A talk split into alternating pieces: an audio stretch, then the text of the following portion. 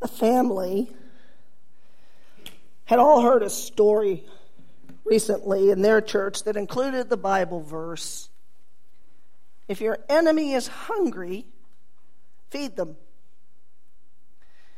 It was a confusing idea. Be nice to your enemies, treat evil with good.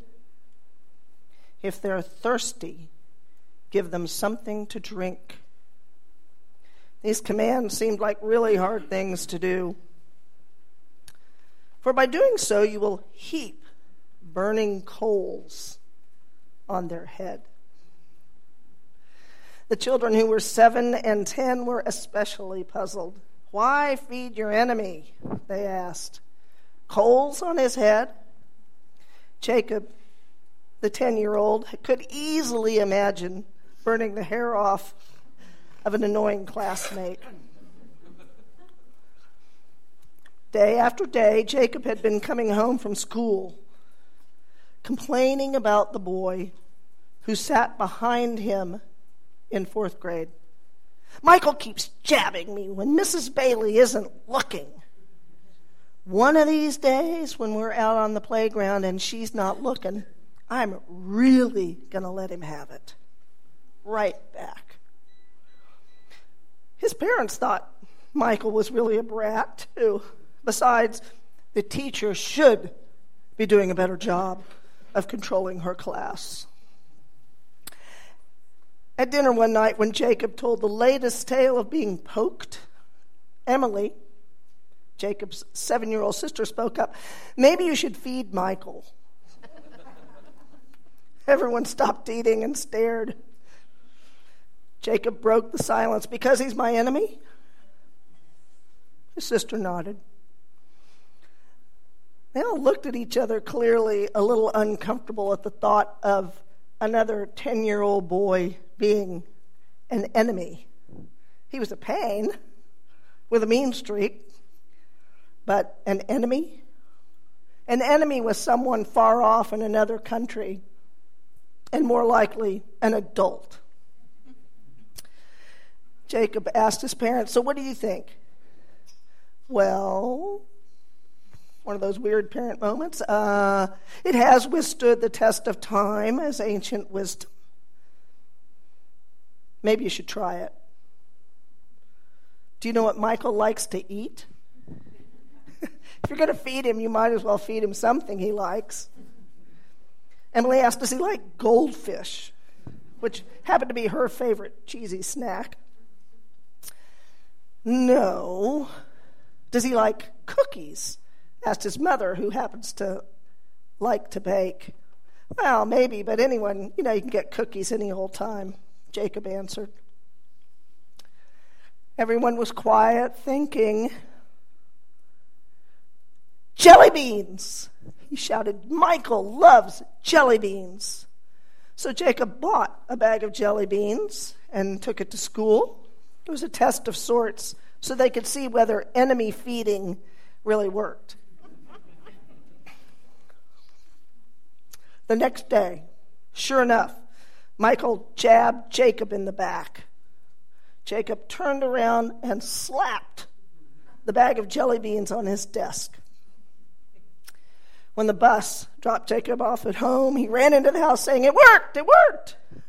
After he jabbed me, I gave him the jelly beans. He was so surprised he didn't say anything. he just took them. But he didn't jab me the rest of the day or the next, or the next. In fact, over time, Michael and Jacob became friends. It all started with a little bag of jelly beans. And Jacob also realized that Michael wasn't really his enemy. He was just someone Jacob didn't know. He was someone who needed Jacob to show him how to be a friend. So, this children's teaching story comes from the Quaker tradition, a religious people committed to peace and nonviolence.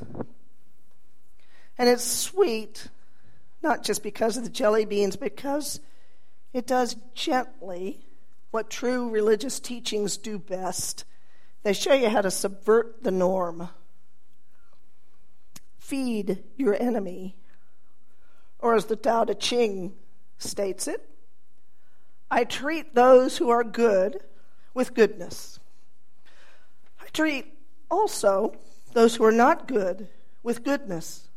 Thus, goodness is attained. Okay, so here's the blessing and the curse of preparing a sermon titled Enemies and Teachers as your teacher in the past few weeks is having these religious traditions in front of me during the whole crazy American election period. Huh. I imagine more often not dumping hot coals over a few people's heads, especially when I saw that attack ad for the 20th time. Yet, this wisdom calls me to examine my anger and rage, my readiness to lump broadly anyone connected with views opposing mine into the enemy category. I watched my own generalized stereotypes immediately kick in. In the blink of an eye, less than half a second, I label politicians and voters ignorant, greedy, because they disagree with me. Surely they have no heart. And the, the effect behind these quick judgments is an equally swift elevation of my own stature. By my calculus, in contrast to these enemies, I am wise, I am generous, I am compassionate. I've drawn lines and created a chasm. Like Jacob, those on the enemy side are people I don't really know. I don't have to bother looking over there for the humanity in these enemies, nor looking very closely at them, at the ways I actually resemble them. Aid an enemy before you aid a friend to subdue hatred. That's how the Jewish Talmud puts it. Surely the group that wrote those words had not met po- modern politicians or the brutes in ISIS or anyone trying to curtail education or the anonymous hackers trying to steal our credit card numbers and our identities. Conquer anger by love. Conquer evil by good. Conquer the stingy by giving. Conquer the liar by truth. Is how the Buddha expresses that compassionate subversion of the norm in the face of evil. All these teachings imply we can tip the world balance toward good and love, away from the destructiveness of enemies, by transforming the other with surprising kindness. So Jacob may have won Michael over with a bag of jelly beans, but we don't hear how Jacob changed. I'm more interested in going beyond surprise to convert the enemy the fallacy in the equation is the assumption that we can predictably change someone else. And the only person we can truly change is ourselves. Only when we take steps to know ourselves as well as know ourselves fully, as well as understand we are never separate from others can we begin to work skillfully with our enemies.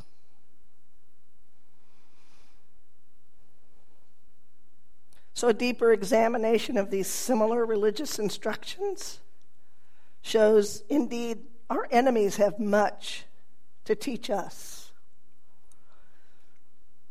We have to look at our own anger, where it arises, how it arises, what triggers it, noticing how and where and with whom we become angry becomes a complete curriculum for emotional and spiritual maturity.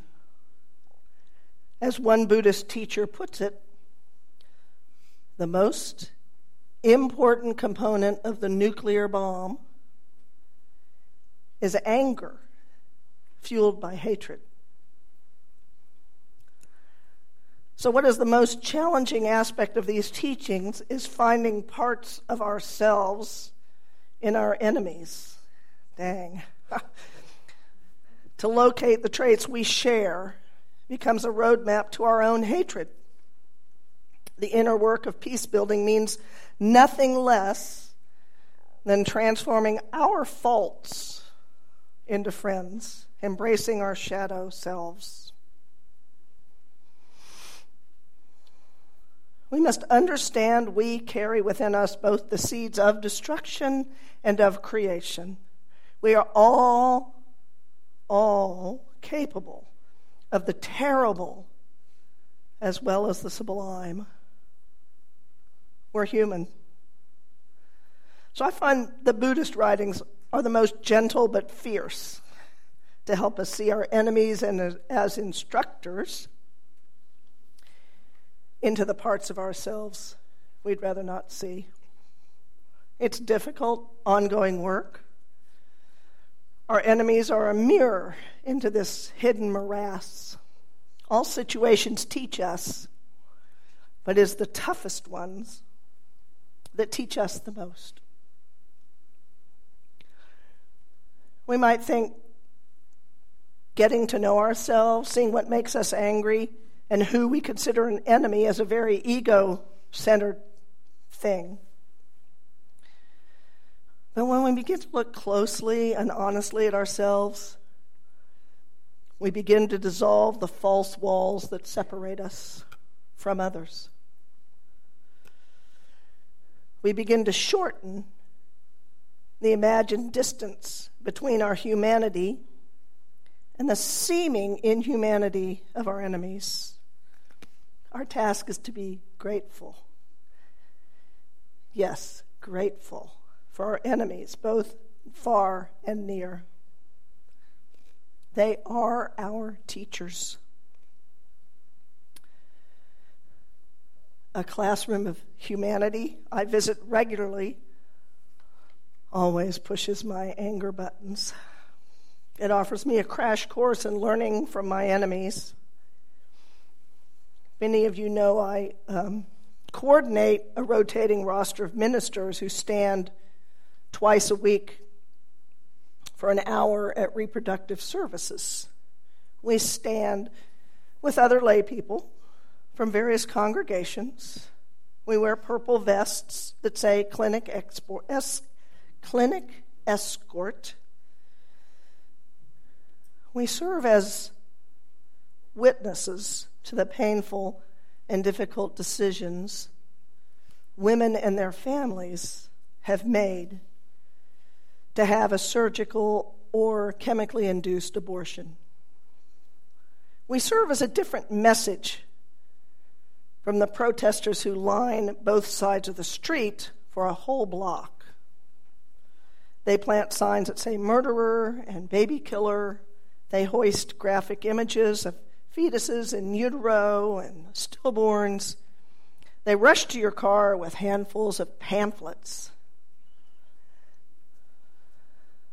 So, the picture I want to give you is of that classic military formation a line of battle with enemy facing enemy. The protesters are not allowed on private property, so they stand in a line in the city easements in front of the clinic, forming a wall of protesters. Every time a client or an employee or a peaceful presence comes to reproductive service, they have to cross this line of battle. The line is meant to intimidate, Ooh, and it does. There's a clear physical us versus them division. It's very easy to imagine these protesters as the enemy, as my enemy, an enemy to the clinic and their clients. I'm tempted to pick up their tactics. I want to shout back. I want to carry signs. I want to hand out pamphlets. I want to visibly pray and sing to show love is everywhere, including the clinic side of the line. At first, when I did this work, I would walk across the line of battle to rob it of its power. I introduced myself, spoke with the protesters, got to know them a little bit, tried to have a conversation. But over time, I stopped doing it. It was exhausting. But then I realized it actually pulled me away, which is what enemies do, pulled me away from what I was really there to do, which was support the clients. Think of those political attack ads. What are they pulling us away from? Really? So now I wave to acknowledge their presence and their humanity. Namaste. Then I focus my attention on the people with appointments as they drive into the parking lot. So only when there's a lull between clients do I look across that line of battle and imagine all the ways these, quote, enemies are not so different from me. I look for myself in them and they in me. First, we are both passionate, equally passionate about women's reproductive rights. We are both willing to get up no matter what the weather hot, cold, rain, snow, sun to make our position known. We share compassion for these women, for their pregnancies, for the zygote to the fetus, and we are both certain, very certain, our positions are right.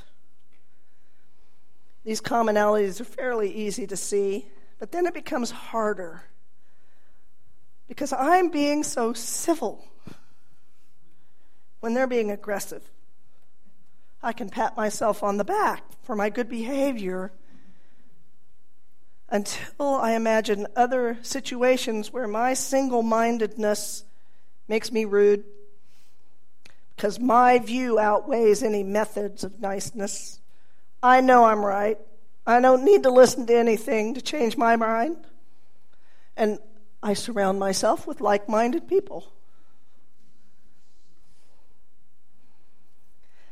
As Buddhist nun Pema Chodron points out, by beginning to look so clearly and so honestly at ourselves, at our emotions, at our thoughts, at who we really are, we begin to dissolve the walls that separate us from others. Somehow, all these walls, all these ways of feeling separate from everything else and everyone else, are made up of opinions. They are made up of dogma. They're made up of prejudice. These walls come from our fear of knowing parts of ourselves. So each morning I'm there, there's, it's a little different each time. I try to notice what's changed. And I see the various ways their anger actually creates the exact opposite of what they are trying to do. Their anger is frightening and uh, not at all spreading love and compassion. They've turned into monsters of sorts, just as I do when I become enraged. They claim to care for the fetus as potential life but are cruel to the living, breathing, feeling humans who come to the clinic as well as who work at the clinic. Does one life trump another? When caring for my family or being afraid of a stranger or judging someone from another culture, I know I make similar calculations. These are the places I can look to locate my roots of prejudice and racism these internal enemies of my spirit will grow and harden if I don't find how they exist in me, unpack their falsehoods, their distorted worldviews. Only then can I begin to accept my own humanity and accept your humanity and accept my enemy's humanity. We're imperfect, we're fabulous, we're deadly, we're loving. So, as Ender said to his sister, in the moment when I truly understand my enemy, understand him well enough to defeat him, then in that very moment, I also love him. I think it's impossible to really understand somebody, what they want, what they believe, and not love them the way they love themselves. So may your enemies become your teachers. May you understand your enemies enough to love them. May you love them so much that when your enemy is hungry, you'll feed them. When they're thirsty, you'll give them drink. And if none of that works, try jelly beans. May it be so.